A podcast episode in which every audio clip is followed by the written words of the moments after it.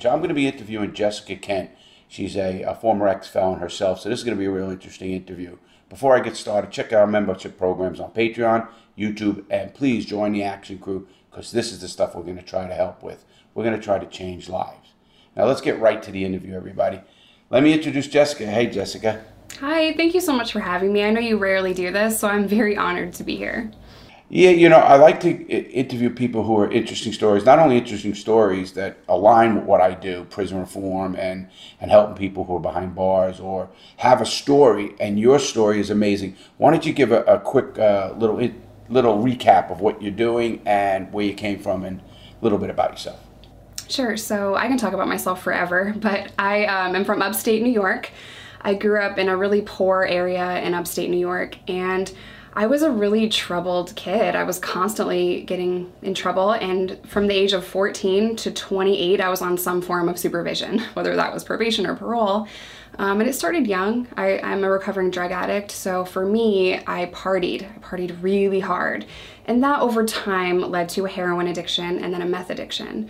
So for almost a decade, I was a really bad active user. I was also a drug dealer, so there's a lot of twists and turns in my story. And at that point in my life, I thought, only the good die young. It's fine if you die at 25, as long as you live it up. You know, I had this very weird sense of, I'm gonna burn this down, you know? And I thought there was nothing wrong with that. I was a really arrogant, selfish, violent kid. And, you know, I had a lot of growing up to do, which it's funny, I ended up going to prison again. And this time it's different. When you say again, you went twice or? Yeah. I mean, besides getting mini arrested, a lot of drug offenders usually are, we call it doing life on the installment program, you know, yes. Going back and forth. So. Right. So when I caught my first case, I was almost 17. It was criminal sales of controlled substance. A kid overdosed and almost died. Luckily, he did not die. And that should have been a wake-up call. You know, like, this is dangerous what you're doing. You're putting your own life at risk, other people's lives at risk. But it wasn't. You know, I was very mean to him. He ended up getting a restraining order on me because I threatened his life. And I had no respect for anything. The law, other people, myself. And at 22, I got arrested in Arkansas, which I couldn't even point that out on a map when I went there. I was in prison in Arkansas, Forrest City, Arkansas. Were you really? I was in prison there. Yeah. Different world down there. Oh, yeah, it sure is.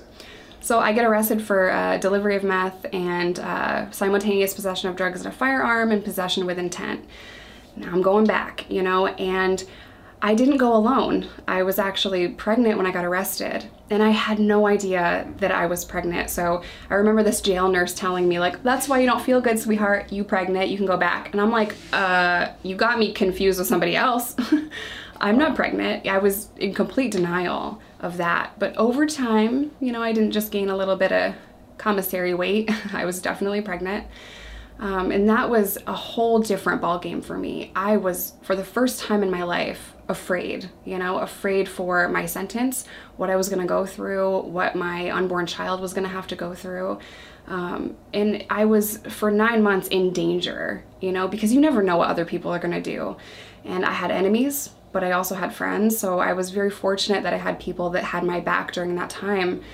But she was born while I was in prison. I ended up getting a 5-year sentence, and Arkansas makes you serve 50% of your time, or a third. It doesn't make sense. I can't Lucky. Even. I mean, the feds are 85%. Right. I was very grateful for that, but at the time I was bitter, you know, because I have to raise this child. What do I do? You know, and growing up in New York, I knew of a program in Bedford Hills where you can keep your baby. Unfortunately, that's not the case all across the country. You know, there are very few programs for mothers and babies. So when I had my daughter, I was chained to a bed. I had her for 24 hours, and then the doctor came in and said, I'm going to give you another 24 hours. That was a gift. That was a precious gift. And I think the doctor kind of smiled at me when I'm like, I can't take Percocet, because they were offering me Percocet. I'm like, I just had a baby. I'm a drug addict. Give me ibuprofen and some really strong coffee. If y'all got espresso, I'm gonna need that espresso, you know, because I have to stay awake for 24 hours. I have to hold this baby and stare at her and enjoy the 24 hours that I have. So when they said, I'm gonna give you another 24 hours, I mean, I was so grateful, and just, I wanted it to last forever. She was the cutest little thing I'd ever seen, and it was that moment that I decided, you're done. You need to hang up your hat, you need to retire. No more selling drugs, no more doing drugs, no more running around the country acting like a fool. You're done. You have just retired. And how old are you at this time? I was 23 when she was born. So that's young. Wow. You know? So a couple of questions. Sure. Obviously, amazing story. First of all, I want to congratulate you. I mean, a lot of people, I often talk about drug addiction. I've done every drug in the book. You name it, I've done it. Never become an addict. I have that personality that's not addictive personality like that. I controlled it. I didn't let it control me. Obviously, most addicts do. But I often talk about a life-changing event. And let me give you what I mean. Everybody's different. I teach about this on the road when I do speaking engagements. Every person's different, meaning this. One person could be driving down the street and almost hit somebody while they're high, get home, be shaken, and say, I'll never do drugs again. They hit a bottom. Another person gets arrested, spends a night in jail, says, man, fuck this. I'm never doing drugs again. He hit a bottom. Then you get a person like Larry Lawton, who went to prison, was facing life. I ended up getting 4 12-year sentences, but I ended up facing life. I still didn't hit my bottom until I was in the hole, and a friend of mine hung himself and killed himself and told me he was going to do it. So I hit my bottom there. Everybody hits their bottom somewhere, Jessica. Obviously, you hit your bottom realizing, wow, this is my daughter. This is my daughter, my flesh and blood. And I know I have 2 children. Now I have 2 grandchildren. And my grandson is 4 or before, and my granddaughter just turned 2. So it's like, you live for those. And now, obviously, you're doing very well. I want to just say, before I ask some more, because I'm proud of you. I think it's really, really admirable that everybody goes through ups and downs. Listen, I deal with people all over the world. And when you hear one person, I said, listen, everybody could have went to prison. Everybody makes mistakes. I don't care who you are. I was at a function and someone says, big crowd, about 300 people. Someone raises their hand and says, oh, I would never go to prison. I said, let me ask you a question. Have you ever drove 20 miles an hour over the speed limit? And they go, well, maybe passing someone. I said, if you hit somebody and killed them, that's vehicular homicide over 20 miles an hour. You're going to jail. You're going to be my cellie. Now, are you a bad person? No. You made mistakes. You got caught up with drugs or whatever you did in our lives. And I don't ever, and I don't see you doing it, I don't ever make excuses for who I was. But I try to help people realize, listen, there's a better way. Now, I know this is a tough question. I don't like to ask to women. How old are you now? I'm 31. Wow. And everybody healthy? Everybody in good shape? Are you in a relationship? Did the dad stay with the baby? Yeah, that's a really good question. He has struggled with addiction, and he also went to prison that same day. And well, jail and then prison. Y'all know how it goes. But his addiction, big difference, huge, massive. Side note: county jail is a million times worse than prison in my personal experience. Well, it depends on where you're at. True. If you're Rikers, maximum security prisons. Yeah, me too. And maximum security. Me too. Go ahead. But his addiction never stopped. You can find drugs in prison, in every prison in America. So his addiction, unfortunately, he never got better. And he's now facing about 5 more felonies today. So he's still struggling. But I found a man, y'all. I found a really good man, and I've been with him for 7 years. And that is my daughter's father. He stepped up, and he's so good. He's so great. And we've been blessed with a second daughter. She is 4. And that second kid gives 0 F's about anything. The second one will try you. You could curse on this. On my channel, you could curse. So don't worry about that. It's cool. We're dropping F-bombs, but you understand. But I got to respect you for what you did, coming out and now having 2 great children. And I often tell this. I said, people who went through adversity like you have, become a lot stronger and a lot better person, and a lot better mom, and a lot better educator, because really I consider you an educator. When I looked you up, Jessica, my son had found you, I guess, or you found me. I didn't know how it worked. And he says, lad, Dad, he goes, you'd really like this girl. She's really changed her life, and she has a YouTube channel, and I think we could help her and tell her story and and do good and try to help other people who are making those choices. Somebody sitting home right now who's listening to this podcast or a video like on yours or mine, and they change their life. You know, they say, I get a lot of emails of people said, Larry, you've helped me through depression, or you've helped me, I haven't did a drug since talking to you. And it's very heartwarming. I get the assholes too, Jessica. I mean, you know, the people who, you know, hey, you're an ex-con, you fucking people should be in jail forever. I get those. But you know what? They got to live their own life. We have to forgive ourselves. So now, let's get back to your little story here. You got a great story, number one. I'm really happy for you and your husband, obviously, and the two children. I got great parents, I'm sure. What are you doing now? Obviously, you're doing YouTube. Are you working? Are you... Just to back up a little bit, you mentioned my strength, and the truth of it is you don't know how strong you are until being strong is the only option you have. You know, It took a lot to get to where I am today, just mentally, not the physical stuff outside, but mentally. You know, it took years in my sobriety to even get comfortable in my own skin. And I think when people are pulling themselves out of that, they get frustrated at times because it's like, I don't feel good. Mentally, I'm not okay. So for me, I was using drugs for a long time. I didn't know how to handle my emotions. I didn't know that I have depression and anxiety because I self-medicated that from 13 to 23. You know, and that was tough. Yeah, depression, PTSD. When my daughter was born in prison, that was the first time I realized, like, something's wrong. I had extreme postpartum depression and PTSD from being ripped out of that hospital room. I spent a couple of weeks in the infirmary, and I have, like, fleeting moments of the correctional officers trying to talk to me when I was coming back through intake. I don't really remember what they said.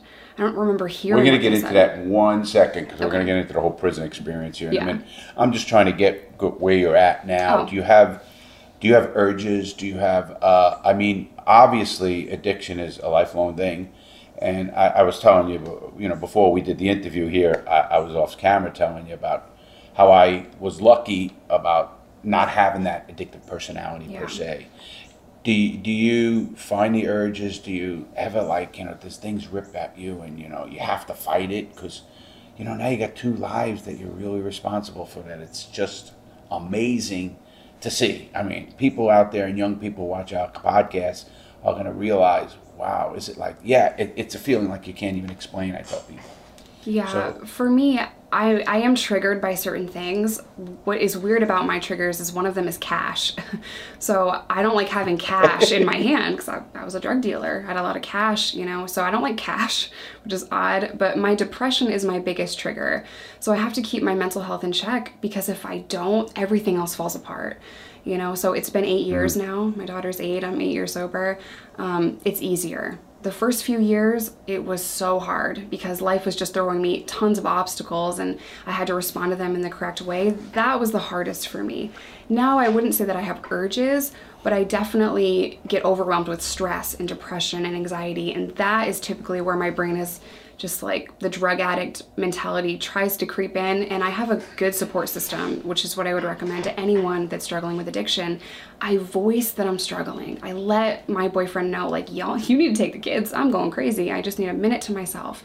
I need to, you know, take care of my mental health, take care of my physical health, and then, you know, I can do better. And obviously, you're getting that support because you and I both know it's easy. You know, when I first got out, it would have been easy for me to dip back into crime. Oh, yeah. Because I was a very successful criminal. I mean, made 15, 18 million. I mean, my whole life was a big, big success in the crime world. But you're always looking over your shoulder. I don't have to tell you about the drug business or the crime business because you were in it. You know, a lot of people ask me, they go, you know, you weren't ever into drugs, but what do drug people have relating with you? And I said, they were criminals. And they don't understand what I mean by that. They go, no, they were addicts. No. Trust me, if you're into drugs, you're a criminal. Because you're doing something to get that money. You're doing something to get the, you know, support that habit. Because you just can't do it. I don't care how much money you have. If you will go through it. I've seen people blow businesses, million-dollar businesses, because of drugs. Did you go through any, like, before we get into the prison part of it, when you had your kids, you got off it. Was there any help group, whether it's, you know, AN, you know, or Narcotics Anonymous, NA, or any of them that helped you, or was it just your inner fortitude? So that decision was made in prison. I knew that I was done. I was going to quit no matter, like, by any and all means necessary. I don't attribute my sobriety to NA. I was court mandated to go to NA, and I just kind of have that personality where if you're forcing me into something, I'm not going to be too happy about it. I'm the same way. I'm not a big believer in those. I really am not. Not that they don't work for some people. And I always say that. They do. But I'm not a supporter in those, right? But per se. Yeah. I think you got to do it. Personally, I had to make that change on my own. And I felt a lot of shame surrounding those meetings, and I didn't feel good going there. You know, I am not anonymous. I am Jessica Kent, and I got sober, and I beat that. You know, but good for you. When your baby was born, was your baby born an addict? No. So thankfully, I was only 3 weeks pregnant when I was arrested. So I was barely pregnant, 5 minutes pregnant. She was born very, very healthy, and she has no symptoms of any of that. Thank God. So right when you knew you were pregnant, you stopped drugs. Right. Literally stopped drugs.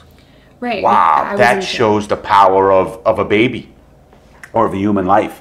You literally, yes, you were in jail, but you and I both well know there's drugs in prison anywhere you want, or jail, anything you want. Absolutely. I did my best drugs in prison. I did a lot of acid in prison. And obviously, you know, drugs are everywhere in prison, and you didn't do it. So that says something. Now we're going to get a little bit, if you don't mind, into your incarceration and your actual having birth, because I know my audience is probably saying, wow, what is it like? What do they do? Once you, like, you come into intake and they say, hey, listen, you're pregnant. What do? They just throw you still into population? Give us a little bit of how that works. Yeah, so because of my charges, I was supposed to be in a max, but... And your charges were dealing, what were your exact charges? Possession with intent. Were they distribution? Yeah, possession with intent to distribute, delivery of meth, which is controlled buys, because people suck. Yeah. And then simultaneous possession of drugs and a firearm. I love you already. Firearm, I try to even tell people, don't get away from a gun. That's just an enhancement that you don't want. Right. We were able to get it null processed because, you know, it was nowhere near me when we were arrested. It's a whole story. I can get into that in, you know, later in the interview if you'd like. But yeah, I was supposed to be placed at a max. Well, when I went into intake, they do the medical stuff when you're going into prison. It's this whole long, drawn-out day. And this is in what state? Arkansas. Illinois? Arkansas. Okay. And you weren't living there at the time, were you? I was living in Arkansas for about 7 months, and at that point I was heavily addicted. So you were, the residence was there. Okay. Technically. And you were dealing out of, like, your dealing and your crimes were out of Arkansas. Everything out of Arkansas. I mean, Arkansas. Where's Arkansas? It's a flyover state. That's what we used to call it. Well, I ran from some felonies in New York that I was innocent of. And I'm like, I know I can fight this, but I can't fight it out of the county jail with a public defender. I have to fight it away from here. So I ran. I knew a friend in Arkansas. Again, I couldn't even pick it out on a map. I had no freaking idea where it was. I'm like, Arkansas, what the hell is that? So I get there and I meet a bunch of people that were selling and using meth, and I'm like, I'm a hustler. I can do this. It was all coming from Mexico. It was strong. It was addictive. And at that point, I lost all control of my addiction. I became very, very sick. I wasn't eating. I wasn't drinking water. I was covered in tracks, and I weighed 90 pounds when I was arrested. I looked and was disgusting. I mean, I was so sick. Yeah. So fast forward, I take my plea at 6 months. 6 months pregnant. 6 months and change. Now you know you're pregnant. Right when they told you in intake, you said they told you in intake you were pregnant? They told me in the county jail that I was pregnant, and I was in complete denial. And did you just happen to get a test? I mean, nobody just gets a pregnancy test. Did you feel right? Not have a period? I understand all that. Right. So a friend of mine put in a kite. A friend of mine put in a kite for me to go to medical because I was sick. I didn't even request to go. And I remember one day they called me out and they were doing a bunch of stuff, but I'm detoxing. I'm in and out of it. All I want to do is sleep, you know? So the only thing I remember is them calling me out and then the nurse telling me I was pregnant. Because I'm just not even in my right mind. Right, you know? Sure. I remember even standing in the hallway like, what the fuck are we doing today? You know, I had no clue what was going on. So 6 months later, I take my plea. It was the third plea. I really had to fight the state of Arkansas to get the plea that I got. They offered me 20. I told them to go fuck themselves. They offered me 10. I said, absolutely not. And I thought, I'm going to trial. I'm going to trial in a state where they won't give me legal material. I have no access to the law library, no books whatsoever. And as that's so against the law. You know, I did the law for 10 years. So that's as a New Yorker, I'm like, this is illegal. So I'm fighting the correctional officers. I'm like, I need a law book. Like, this is not okay. So everyone around me in this jail was like, are you lost? Like, this is Arkansas. You're not getting any legal material. So that was probably the first moment where I'm like, I need to fight for prison reform. But I didn't know how, right? So I get my plea of 5 years, happily signed. So you ended up, after a long thing, they don't want to go to trial. They said, she's an addict. Let's give her 5 years. After and you're in the county jail how long at this time? Six months. And are you showing? Are you like kind of red? I mean, I had jowls, Larry. Some days. Like, I was so fat, I had jowls. Well, you know, after being an addict, and you know this, Jessica, the weight felt good in its own way. Oh yeah, for sure. Once you're sober, you realize I look like shit. You don't think you do when you're an addict, and you got other addicts wanting you and all the shit that goes on out there. But now you're feeling it. I mean, are you feeling the baby? Yeah. I was in denial for a few months, probably 3. But after a while, I'm like... Yeah. I didn't know that, I'm sure. Yeah. There's stuff that goes on. Did you worry about losing the baby? All the time. Every day. Because unlike the free world, you can't just go to the doctor if you think something's wrong, you know? And I didn't have an ultrasound, and I would beg the nurse, please just check the heartbeat. Please just check, like, something's wrong. That's anxiety. So all the time I thought that I wasn't okay. There was even a situation where another girl tripped me because she didn't like me. She was actually sleeping with my baby daddy, so there's some tea there. She trips me, and now I'm convinced. I get up to swing, and my old biker chick friend that I met in the county jail, she's like, are you insane? What are you doing?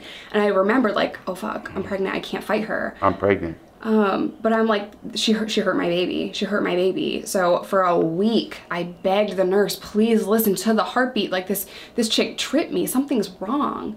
And then I went into the nurse's, like, medical office, and she checked the heartbeat. And when Micah's heartbeat came up, I just started bawling my eyes out because for a week I thought something was wrong. And that was at 3 months or maybe 4. So I didn't really feel her moving at all. And I kind of went through a lot of situations like that, a lot. I try to tell people in prison, there is no medical care. I love that. Oh, you're going to get medical. Oh, shit. You break your arm, they'll give you fucking aspirin. You're lucky if you'll see anybody, period. I mean, the medical care, even in the federal system, when I was in Arkansas, the doctors don't even have to be licensed in that state because we were on a federal institution, which is the worst. I used to love to hear people compare, I'd rather be in the state than the feds. Not when you're in maximum security prisons. I was in a prison, we had 2,000 inmates, 800 had it life. Mm. And never getting out, and it was murders and zoo. It was the worst prison in the country at the time. That was USP Atlanta. But getting back to your story, so here you are at 6 months pregnant, 9 to go, still worried every day. You got to worry about who's gonna like you, dislike you. You're gonna fight. You're not heading to the state jail yet, right? You're not going to jail. You're still in jail. You're not going to prison yet, right? So USP Atlanta, just to back up a little bit, that's still a really messed up prison. I got a homie there right now. Oh, I know. Oh, it's bad. I know. It's bad. I hear from people all the time. I got a lot of contacts in there. I was in there for years, 2 years. And the holdover, I've been on Con Air 16 times. But that's another story. It is. Let's keep going to you. So you're here, hon. You're 6 months pregnant. You're just got sentenced. So you're not shipped off to the state jail yet, are you? So I was shipped off pretty quickly after I signed my plea, thank God. And I get up there, and the nurses in intake, they didn't see that I was pregnant because I got this big old thing on. You know, they put us in different clothing, and none of it fit. And I'm sitting there, of course. And she's asking me these questions, you know, and finally I just had to tell her, like, do you know I'm pregnant? And she looked me dead in my face and said, well, how do you know you're pregnant? And I stood up because I was just sitting in this little chair. She was checking my blood pressure, and I showed her my stomach, and I'm like, "Are you serious? Gained 60 pounds in my uterus, lady. Like, I'm pregnant." So the intelligent level of them people is sometimes just off the charts. So ridiculous. But she's like, "Oh, well, you're not staying here. You're going to Wrightsville. That's a medium." And I'm like, "I'm going to a medium? Word!" Like, I was excited about it. Right. So I stayed in Max. Is it a medical unit? 50-50. So they have a work release program out of there, and they also have like some cancer patients there, and the pregnant chicks get sent there. So there's a lot of different stuff going on there.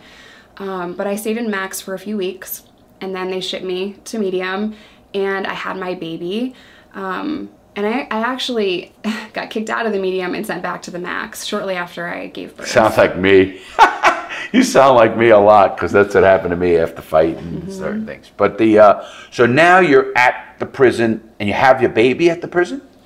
No. So after she was born, I was actually in labor. And well, you're in the Medium. You're in the medical unit, or whatever you want to call it. Half of the medical unit, I assume. Yeah. Are there other pregnant ladies there? Yes, there are. And this was my first experience with it. I had had experience with seeing girls, you know, test positive for pregnancy and they're pregnant in jail, but I never paid attention to it before because it didn't affect me, you know? And now I'm like, I'm the pregnant chick. Like, this sucks, right? So at the time, I think in my dorm, we had 5 or 6 other pregnant women.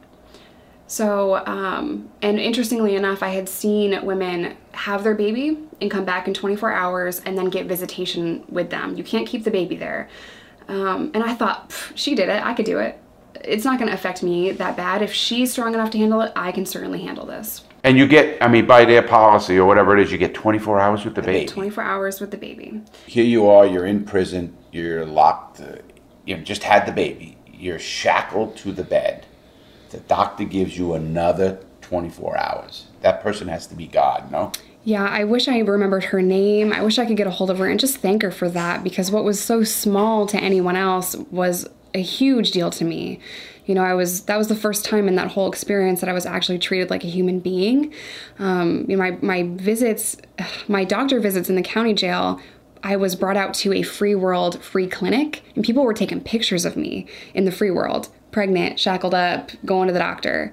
So if you have that picture of me, fuck you. No, I'm just kidding. But I was so embarrassed, and I was mortified that people were taking my picture, you know, but after my daughter was born, something was missing. I had her for 9 months with me, and now she's gone, and I didn't know how to react to that.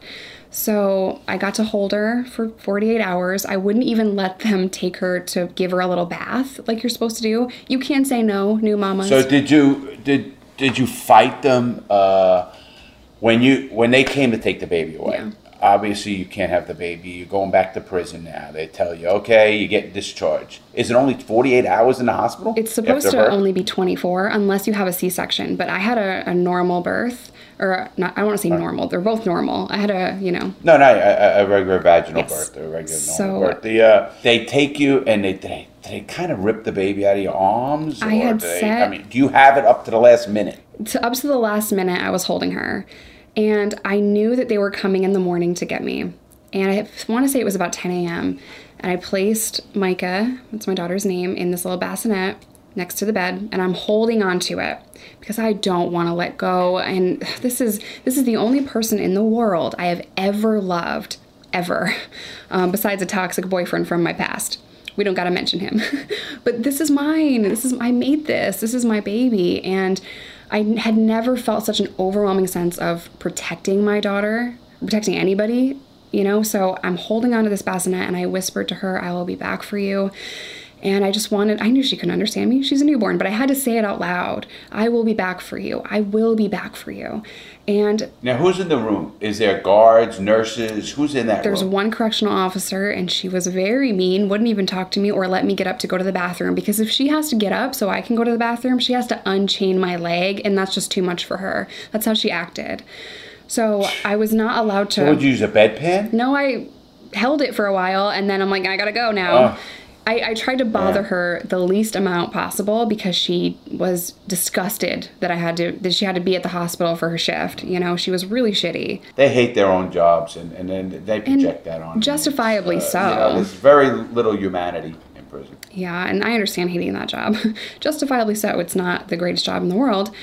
Absolutely. But I'm a human. So they take your baby. So what happens? They take you, they put you in a wheelchair and wheel you back to the prison, or they just... I mean, you mustn't want to go, right? You don't want to leave. I don't want to go. I'll fight you because this is my baby. But I'm holding onto the bassinet, and I hear the keys.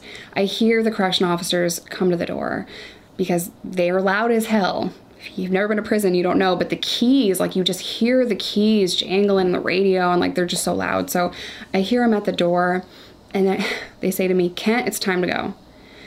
You better come in here and get me, because I'm not trying to go." So I think I remember telling them, "No, I'm not even turned around. I'm not even gonna look at you. I'm gonna spend the last seconds that I have staring at this baby." She was so beautiful. She's still so beautiful, but I just couldn't even take my eyes off of her. And eventually they got sick of asking me. "We're not asking anymore." So they came in and they grabbed me by my shoulders and slammed me down in this wheelchair. I just gave birth. That was painful. And as quickly as they could, they put my leg in chains and they shackle me or handcuff my hands, and they wheel me out of the hospital as fast as they could. Now, I just left my newborn baby in this hospital room. I have no idea where she's going, who's gonna get her, what's gonna happen. They don't tell me anything, and they throw me into the prison transport van. And I know I made their job harder because I told them no, but at the end of the day, like, I was willing to do whatever it takes to stay there for for a second longer. So now you're clean for 9 months, obviously. Clean for 9 months. I mean, just about 9 months. I mean, you're 3 weeks in or whatever it was. My daughter's healthy, and the doctor reassured me of that, which I'm so grateful that she did, but I was healthy. So the doctors kind of gave you the last end of the thing, said, you know, you had a good doctor, gave you an extra 24 hours. Obviously, you didn't have to do that. But you get that, you head back to prison. You're in a van, obviously, heading back to your prison. Did they talk to you? Did they say anything? Or are they just typical assholes? They didn't even turn on the radio. They just talked to themselves. But I didn't ask. I usually ask, like, can you at least turn on the radio? But I didn't talk to them. I didn't care. They were talking about their lunch break or their kid. I don't even know. Some other shit. Not talking about. Your mind is on your daughter. Yeah, they're talking about some other shit. Your mind's on your daughter. I mean, just like thinking, I got to get back to my daughter. Because I remember when I went away, I had a 15-month-old baby and a 6-year-old son. And I lost them for well over a decade. It's gut-wrenching. And I got out of prison. My son was 18. Oh, my daughter was 13. So you headed back to the prison. You go into intake in the prison. And what happens? Do you go to medical? Where do you go from there? Yeah, I know where you go, but I was in there enough. But tell the audience that. Yeah, I came back in through Sallyport, which is where they bring inmates. And there's this little change-out room. They got to strip search you, and you got to do some really awkward and uncomfortable things to make sure you don't have contraband hidden. I say it. Spend and spread them. Squat and cough. Yeah, so we got to do squat and cough. And I don't remember going through that. I don't remember them asking me that. I barely remember them talking to me. I just remember not being able to talk. I couldn't really hear what they were saying. I was traumatized. I had just looked like I was shell-shocked. I looked like I had been to war. And they took me to the infirmary, and I stayed in the infirmary for 2 weeks. Psychologists came in. Did you have postpartum depression? I had postpartum depression and PTSD. And I saw other women do this, so why couldn't I do it? I didn't understand. You know, I had 9 months to prepare. What is wrong with me? You know, no one ever told me about postpartum depression or PTSD. I didn't understand. I just knew I couldn't get out of that bed. And are you wondering what's going on with your kid every day? Every second. Like, where is Micah? All I could think of is, like, I just left that newborn 2-day-old baby in a hospital. And that was the last time I saw her for 6 months. I didn't know where she was. How big was the baby when born? She was almost... give me the size dimensions. Yeah, size and dimensions. So she was 6 pounds, 9 ounces, 15 inches or 16 inches long. She's Asian, so she's short. My son was 6 pounds, 6 pounds, 11 ounces, I think. He's going to get mad at me. And he was 20 inches. He was long. That's funny, because we all know that. So here you got a healthy baby girl. Obviously, you're in prison. Now you're in the infirmary, in the prison. PTSD and postpartum depression is a real thing, everybody. It's real. And now you get out of the infirmary, you go back to the unit, you start work. What's your plan? So I just snapped out of it one day, and I told myself, get up, Get whatever it takes, get out of this bed, go back to your dorm, sign up for classes. You have to get your daughter. You can't lay in bed. Get the hell out of this bed. And I don't know what came over me that day, but I'm so grateful that I had that realization. And I'm so grateful that I was able to get up, because for 2 weeks, I didn't think I could. For 2 weeks, I thought, I'm broken. This person that was with me for 9 months is gone. I don't even know where she is. And I was so damaged from that. I was so not mentally okay. So I get back to my dorm and I immediately go up to the corkboard that they have where there's like different classes or schedules, and I'm just like, I need to sign up for everything. So I get kites and I sign up for thinking errors, and I want to go to GED class, and I want to do parenting, and I want to go to NA. When is NA? And I'm asking people, and they're like, yo, New York, where's the baby? Are you okay? Like, you've been gone for 2 freaking weeks. I'm like, get out of my face, man. Unless you know the NA schedule, I'm not trying to talk to you. And they before, like, all the other women would come in and show pictures of their baby, and they'd have visits, and they'd be talking about it. Everyone's in my face trying to ask me if I'm okay or where the baby is. And I'm like, does anyone know the GED schedule? Like, I'm not trying to talk to you about that right now. I'm trying to, get my stuff together. So I do. I sign up for... You actually didn't want to do anything with anybody else except think about your future and your baby and everything. It kept you going. That's what kept you going. I mean, you can get trapped into that world we were trapped in, and we know the kind of world it is. It's just a crazy world, but you started taking it and saying, I got to get out. I got to get my baby. I got to do whatever I can do. All right, so you do your time. You're in a medium security prison. What happens? Does anything happen? Well, get in trouble. I was supposed to eventually meet with the parole board in this medium and parole out, right? It's supposed to be a very simple transition. That didn't happen. So shortly after I returned to my dorm, I had a sex offender come up to me trying to help with paperwork. I was studying the law before I gave birth, because that was the first time that I was actually granted access to legal material. So I'm trying to figure out, Arkansas state law. And she took notice of that. She knew that I was studying, and I'm not trying to watch TV or go to the rec yard. I'm just trying to study and learn Arkansas state law, because they gave me 40 years exposure and I had no idea what that meant. So I was just trying to understand my own shit. And she came up to me, and everyone around her was like, oh, she's got a bad charge. But listen, man, I don't got time for your bad charge. I got to get my daughter. I got to focus on my own stuff. But she was very pushy with showing me her paperwork, which was the weirdest thing ever. Old, young? Was she old, she young? She was probably a few years older than me. So she was probably late 20s. So it's young. Young, yeah. Jeez, I'm getting old. But yes, young. Yes, young. And I told her, I saw the charges and I read over it probably in a minute or two. And I slid across the paperwork on this metal table they have in the day room. I slid it across the table and I said, you need to get away from me. And she's like, what? I'm like, you need to get away from me. Because it was bad. A true chomo. True. I mean, I can't even ever repeat what I read in that paperwork. It's I see mortifying. Some sick shit, but we used to fuck them up, but that's a long story. Yeah, and because I know the law so well, I used to get the codes and see what and some of the shit's sick. It's horrifying. But go ahead. Yeah. So she took offense to that. So go ahead. So you have a fight? Yeah, she was really pissed off that I told her to get away from me. And she's bigger than me. She was towering over me. I'm sitting down. I'm not trying to even stand up. She's towering over me. And she's like, rah, like a chihuahua. And I just ignored her. And she eventually gave up. But then a couple hours later, she's trying to follow me all around. She's trying to, she's really just in my head, just yelling at me, acting crazy. And what's crazy is, you're the fucking chomo. What are you talking about? She's talking about my case. Like, I'm a drug dealer, dude. Get the fuck out of here. So I went to the bathroom, and she pushed me. And I thought, but just you two in the bathroom? Two. So I hit her a few times, and I ended up on top of her. I'm punching her. You go crazy in prison. Crazy. I even fucking crazy on people. Yeah. So there's no such thing as a fair fight in prison. No. No fair fight anywhere. But no one around me says 5-0 or gives me any indication that the cops are in the dorm.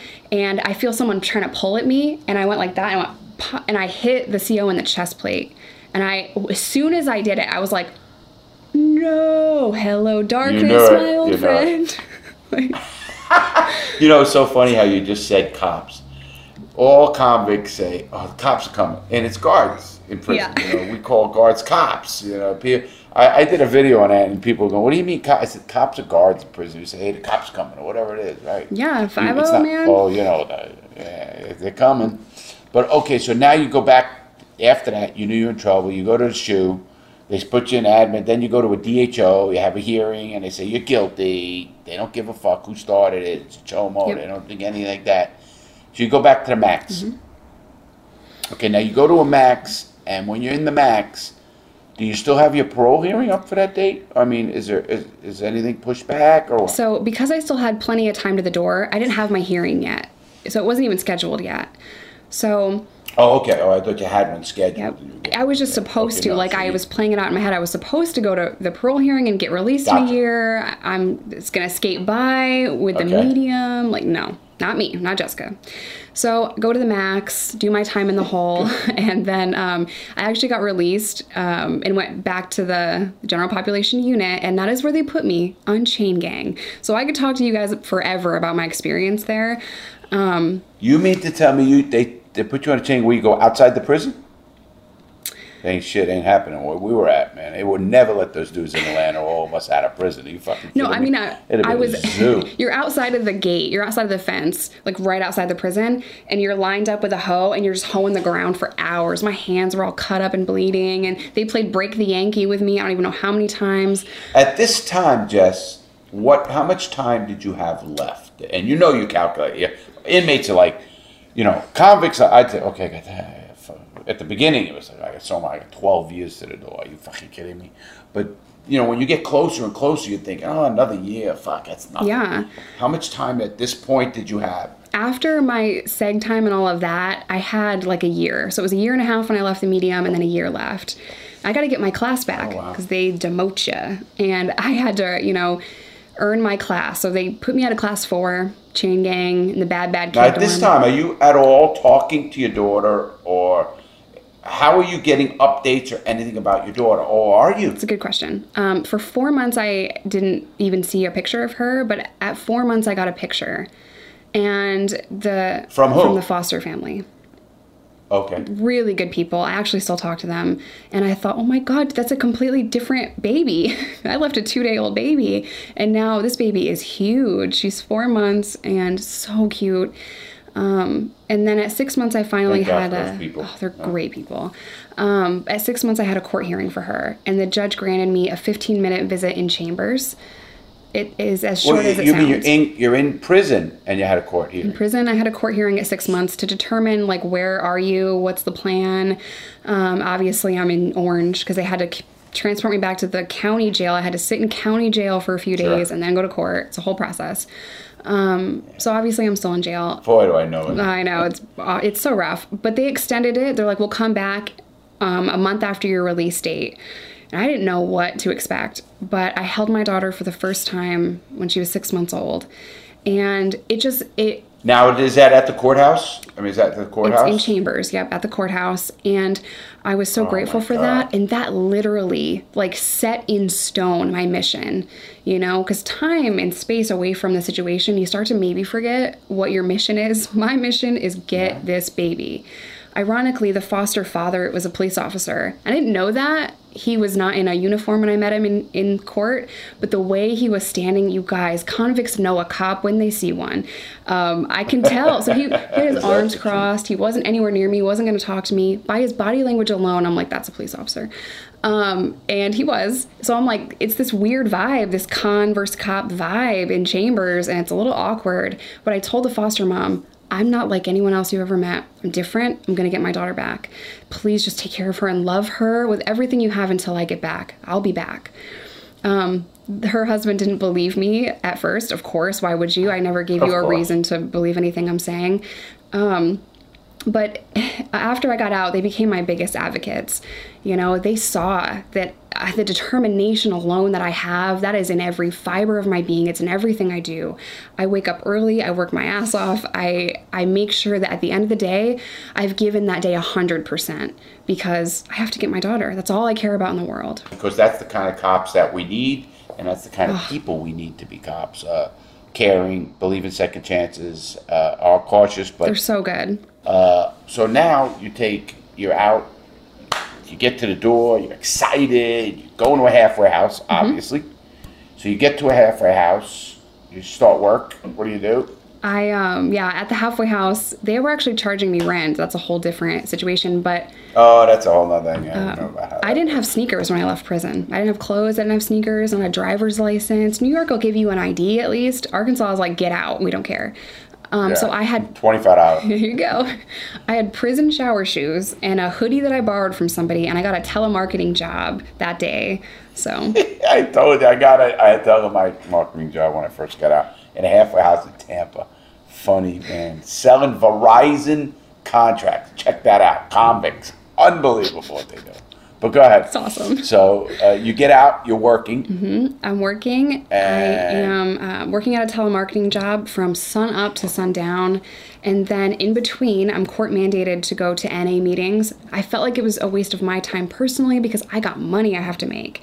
You're taking me out of work to go here. And I needed to work. I also had to go to parole. NA's good for some people. It's not for others. I often say that. Every one of them are different, in my opinion. It's the person. But whatever it takes to help somebody, that's good, too. So now you're out. Your time to... Do you get to see your baby right away? Nope. I actually didn't know if I was going to... Oh, that's got to rip you apart. I mean, you're out. You're free. You're getting free air, but you can't go see your baby. So it was not made easy for me at all. So I contacted DHS... Department of Human Services, the day I got out and asked. And they said, well, your court date is on this date. Come there and we'll talk about your case plan. That was like a month, maybe 2 months away. So I was frustrated already. But they did make sure that I got hair follicle drug tested. So that was a hoot. And they placed my daughter 4 hours from where I paroled out to. And you have to go for visitation after they grant you that. So I went to my court hearing. They granted me 2-hour visitation.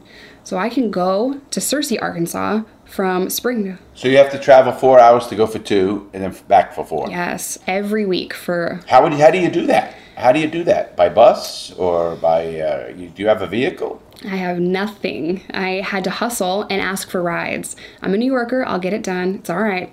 So I asked different people I worked with, friends, family, friends of people at the halfway house. I need a ride. I'll pay you when I pay you. I barely had gas money, and people... It's funny saying with New Yorkers, I could drop you off naked in Alaska and you'll show up a week later in Boston with a 3-piece suit and $1,000.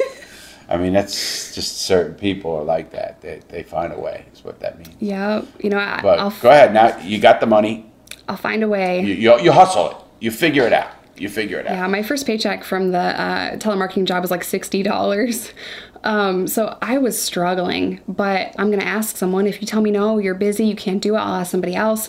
And I just found a way. I never missed one visit, and I figured it out every step of the way. I mean, that's not like around the corner, Jess. That's 4 hours each way. Yeah.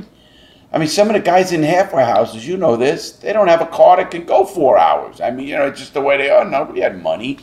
We all struggled. I mean, I remember taking the buses and everything. I got my dad's old car, an old blue Skylark, 1994 Skylark, and this is in 2007. But anyway, go ahead. And so now here you are. You're going back and forth. You're seeing your child, is the foster family seeing how you're connecting with this baby? They do, and over time, I originally had 2-hour visits. That got increased to 4 hours and then 6 hours. But now I have 2 jobs. I'm trying to dance around these schedules and didn't have a car yet, so I had to ask a friend to either loan me the car or drive with me, and I was very fortunate to find some decent people that really helped me during that time. And, the judge granted me overnight visits. And this was amazing, but complicated because I have 2 jobs. So I had to drive 4 hours, drive home 4 hours. That girl is tired. She's a toddler, She just wants to play. She doesn't want to be in the car. But a road trip warrior was born that day because she is just so well-behaved and so awesome. And we made it as fun as we could for her. And, I would take her home. You say we. Wait, you say we. Oh, me. Who's we? Oh, no, I didn't know if you had, because now you're out, you get out of the halfway house, you're starting to get, when do you meet your husband? I met Reese, we're not married, but I met him. Well, when do you meet your love of your life? Can I say that? Yeah. Okay, sure. When do you meet the man that you're with now that is the father of your son? October. Or daughter. I got out in like April of 2013, and I met him in October of 2013. So it was before I had custody. So they were getting to know each other, but I had to keep that on the DL because you're not supposed to date while you have a DHS case and you're in recovery. No one wants you to date then. And like, I just... I wasn't trying to put all this shit over you. I wasn't sure that this is the guy, and I was really nervous to even introduce my daughter to him because what if you're great now and you leave? So I was very, very nervous. Yeah. We actually dated an entire year before I even let him move in. He was living with his grandmother, and he was in drug court. How did you get a place? I mean, did you just save up enough money to get an apartment and do everything on your own from working 20 hours? I bet you were working sometimes 16-hour shifts. I know how it works. Yep, I'd go to the telemarketing. You want to work. You want to get out of the halfway house. Yep. Yeah. I stopped paying rent at the halfway house because I couldn't afford it. And I'm like, if they kick me out, I'll figure it out. Simultaneously, I'm putting in applications for apartments and getting denied because I'm a felon. And I had a court date. I know this is kind of all over the place, but I had a court date, and the judge was like, you have until this date to get an apartment. And time was running out. I found a guy, and I was very honest. And I'm like, listen, if you don't rent me this apartment, I'm not going to get my daughter. I'm in this kitchen of this crappy duplex crying to this guy. I'm like, I need this place. You don't understand, bro. And I just freak out. I'm like, I have the money. Just please take the fucking money. I was so frustrated because I'm a felon. I was denied in Arkansas time and time again. I know that is. And they're like, you're going to have a meth lab here. I don't think so. I'm like, oh, I swear to God, I'm not. So he took pity on me. He believes in you. Yep. He heard a little bit about my story, and he took pity on me, and I signed the lease that day, and I moved in the next day. Really crappy place. And the day I was moving in, I looked around and I'm like, there's no refrigerator. I thought there would be one. Like, how is there no refrigerator? Oh my God. No washer dryer. So here you are, a place with no furniture, no... So you start, like everybody else, to get a bed just to sleep in, to get a table to eat on, to get a couch. Yeah. I mean, literally piece by piece, correct? Mm-hmm. I had a couple pieces donated to me. An old mattress that was just on the floor. I had that for a while. Yeah. That didn't matter. Yeah. And then my daughter's pieces of her furniture and some clothes that was also donated to me by friends that I worked with. They're like, oh, my daughter has outgrown all this stuff. You can have all these clothes. Her toddler bed, I'm not even using. And you know, you thought it was Christmas when you got that.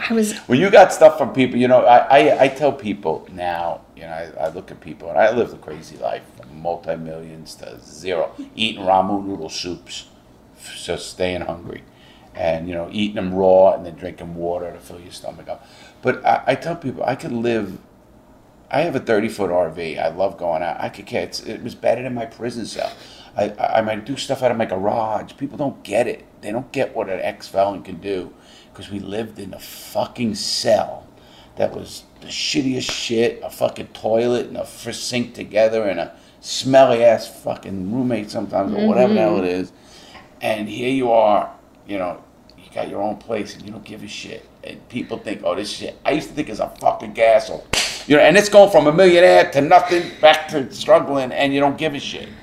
But so now you're out, you're doing good. The judge awards you the baby. So after a year. What day? After a year of doing the visits, doing the stuff, the family's really nice, you said. And I think you should interview him. If you don't want, I will. The judge says to you one day, okay, you can have your daughter back. Yeah. I mean, I'm just trying to, I got fucking goosebumps. I'm going to make a tough guy like you cry. Oh, fuck, I don't give a shit. I used to tell people, we did some shit, man. I fucked some people up. We were all a bunch of murderers in a room one time. Fucking goddamn crying over something. Nobody said a word. You kidding me? So anyway, here you are, Jess. You get the baby. The judge orders, you got it back. What was that like? Did you go grab the baby? Did you run? Did the people help you? Did they give you stuff? Yeah, I mean, they still, I'm sure that, I hope they still hear from you and they look at the baby daily and say, wow, yeah. You know. So she was, just to back up a little bit, the judge granted me temporary custody. So for a few weeks, she was living with me and I was working. And they gave me vouchers for daycare for her. And that was amazing, but I had no clue what I was doing. So it was amazing, but I'm like, what's up, kid? You want some spaghetti? Like, I don't know how to cook anything. I don't know how to take care of a kid. So I kind of learned, you learn as you go, you know, and I was very tired. I mean, I was working full time and she's in daycare and I'm running back and forth from everything, but I was grateful because I have her, like she's in my possession, like you said before. So I had my final court hearing and you have no idea what the judge is going to say. You know, I don't have the nicest stuff, but I got some stuff and I have a Scion XB box car now. This isn't like New York. There's no public transit really. There's a local bus, but it's not great. Yeah, it comes every hour, 2 hours. The car had no air conditioning in the South. Like it was not pleasant, but I go to court with her and I remember walking her in, just holding her little hand, and she's walking super slow because she got little tiny legs, and I'm just like, let's just get there, come on girl. So I scooped her up and I carried her in just so we could get in front of the judge faster because I can't even wait anymore. Like I just need to know the decision because I didn't sleep the night before. I was so scared. I can't come this far to only go this far. I have to have full custody. This has to be over. And I finally walk in, I set Micah down by me, and I'm just standing there, I'm shaking. I've gone to prison. I'm not ever afraid. I am terrified of this judge, you know, and I've never been afraid of a judge before in my life. And, you know, I'm standing in front of her and she is looking over all this stuff, my lease, the bill of sale for my car, my NA sign sheet, because I still have to go to those. And she's looking over all this paperwork. It takes. And you're scared of this judge right now. I mean, like, this judge has your life in her hands. I mean, your child's life in her hands. Yeah, this is what's her word goes. This is what's going to determine everything. You know, I would not be okay if I lost her a second time. I wouldn't be sitting here with you. You'd probably be back to being an addict. I really believe that. I would have died. I wouldn't be here with you right now. But the judge finally, after an eternity, looks up at me and says, Miss Kent, I'm really impressed. You've done a lot in a year. I've never seen somebody work like this. I've never seen somebody work so hard. And I am very proud to say that unless there's any objections from caseworkers, I'm willing to grant you sole legal custody of Micah. And I thought, are you serious? Like, I can leave? Can I have her? Can I just leave? And, you know, she smiles at me for the first time. I had never seen this judge smile before. She was very serious. And, you know, the caseworker says no objections. And the judge looks up at me and she goes, good luck to you. And I grab my daughter and I run out and I don't even care who's watching. Did you hug her? So did you squeeze her? Like, you know, when I want to squeeze. I'm so big. Sometimes I worry about crushing something. But yeah. It's like, right outside of the courthouse, I'm on my knees, hugging my daughter, crying, so happy. And I said, we did it, girl. We did it. And she has no idea what that means, but we did it. Yeah. And how old is she at this time? 3? Oh, a little over 2. Little over 2. Yeah. Wow. Ugh. So she will never remember the other times. I mean, we all don't. But just now, to add, I share that. She knows our story. She knows she was born in prison. I have a very open dialogue about addiction and jail and the mistakes that I made and how I took responsibility for my mistakes. You know, I think that's important. Absolutely. Good for you. So now here you are. Let's bring you to today. Micah, and here we're going to show a picture here, is 8.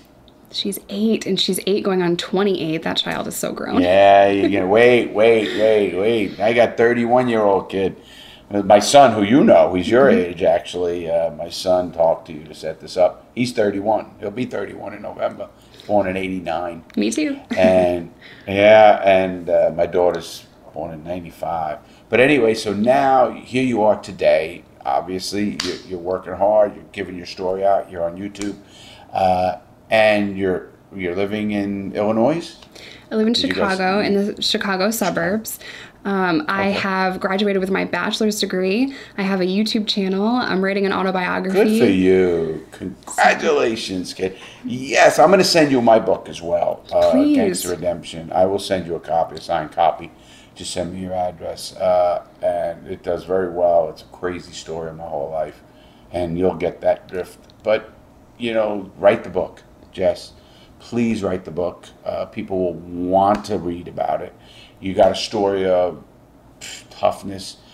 You know, listen, you were a bad person and you admit it, but you made bad choices. You were never a bad person. It's in you. Mm-hmm. The goodness is in you. It just we cloud it with bad choices. I was a shitty human being. There's no glossing over that. I don't buy that ever. I won't buy that. I'll buy that you were a person who did shitty things. A person that didn't give a fuck about others. It was all about getting high. We all know about addictions. But you were never, you know, obviously showed it the minute you were off drugs, or the minute you even had a kid or knew you had a kid. You got off them on your own. It's not like they fucking strapped you down in a room and fucking, you know, gave you shit and they put you in these shit that you read about. No, you did it because in here you knew, I got a fucking baby. That baby's in me. I can't fuck that baby. Your baby wasn't born addicted. And I feel, trust me, even if they are, I still think people change. They didn't know it. Addiction's a crazy shit, but I wanted to just, you know, say that your story is amazing. Obviously, we did, this is the longest interview I did. I actually did one with Paulie. We're doing more. But he did 28 years, a very close friend of mine. And anyway, your story's amazing. I want to just say, even before ending, I'm proud of you. I hate that. I don't like ever to say that and sound condescending, because I never will, because I treat, whether it's a 13-year-old kid or an 80-year-old person, I treat them with respect, because I want respect back. That's how I live my life, period, and all the shit I did in my life. But I got to say this. I'm so proud of you. I have such respect for you. One, sticking to you, who you are. You didn't rat. You didn't do anything like that. Even though, forget all about that. It's, you did something for another person, which is a human being, and it's going to go well beyond what you've done for your daughter, because other people can hear this story and have maybe a mom who was an addict, or a dad, or maybe they're in that realm what you are in right now, and people can hear it, you know, and they're going to say, "Wow, I can do it too." And your story is a story of fucking great hope, redemption, success. It is success, and you went the rough route, and you're not making excuses for that rough route. Oh, I had a bad life. I don't ever do that either. Never. And I just want to say that. Any last words you want to say to the audience? Just thank you so much for watching this long-ass interview, if you made it to the end. And Larry, thank you for having me. And, you know, at the end of the day, you are stronger than you know. And if I did all that stuff, if I overcame that, there's no reason why you can't. Just push forward and do everything you can to try to right some wrongs. You know, I was a crappy person back in the day. I would never say that I wasn't, or try to make excuses. But it's what I'm doing today that kind of helps me with all the junk I did in the past. I'm trying to balance out those karmic scales a little bit. But again, thank you so much for having me, and I can't wait to interview for my channel. It's going to be an awesome one. All right. Thank you very much again, Jessica. Good luck. Keep us posted. Anything coming out, please, we'd love to help you, or try to help you promote your book. Whatever you're going to do, because your story needs to be told. Thank you. All right, everybody. This has been a great, great interview, one of the best. Please, if you want to check her out, she has her own YouTube channel. Just go to Jessica Kent. You know how to get it. It'll be a link in our description as well to get where it is. And we're going to have a great time staying in touch with her. Check her out. Have a great day, everybody. Remember, make good choices. Today is the day you can make one good choice. And make one good choice every day, and you're going to help somebody along the way. Have a great day, everybody. See you soon.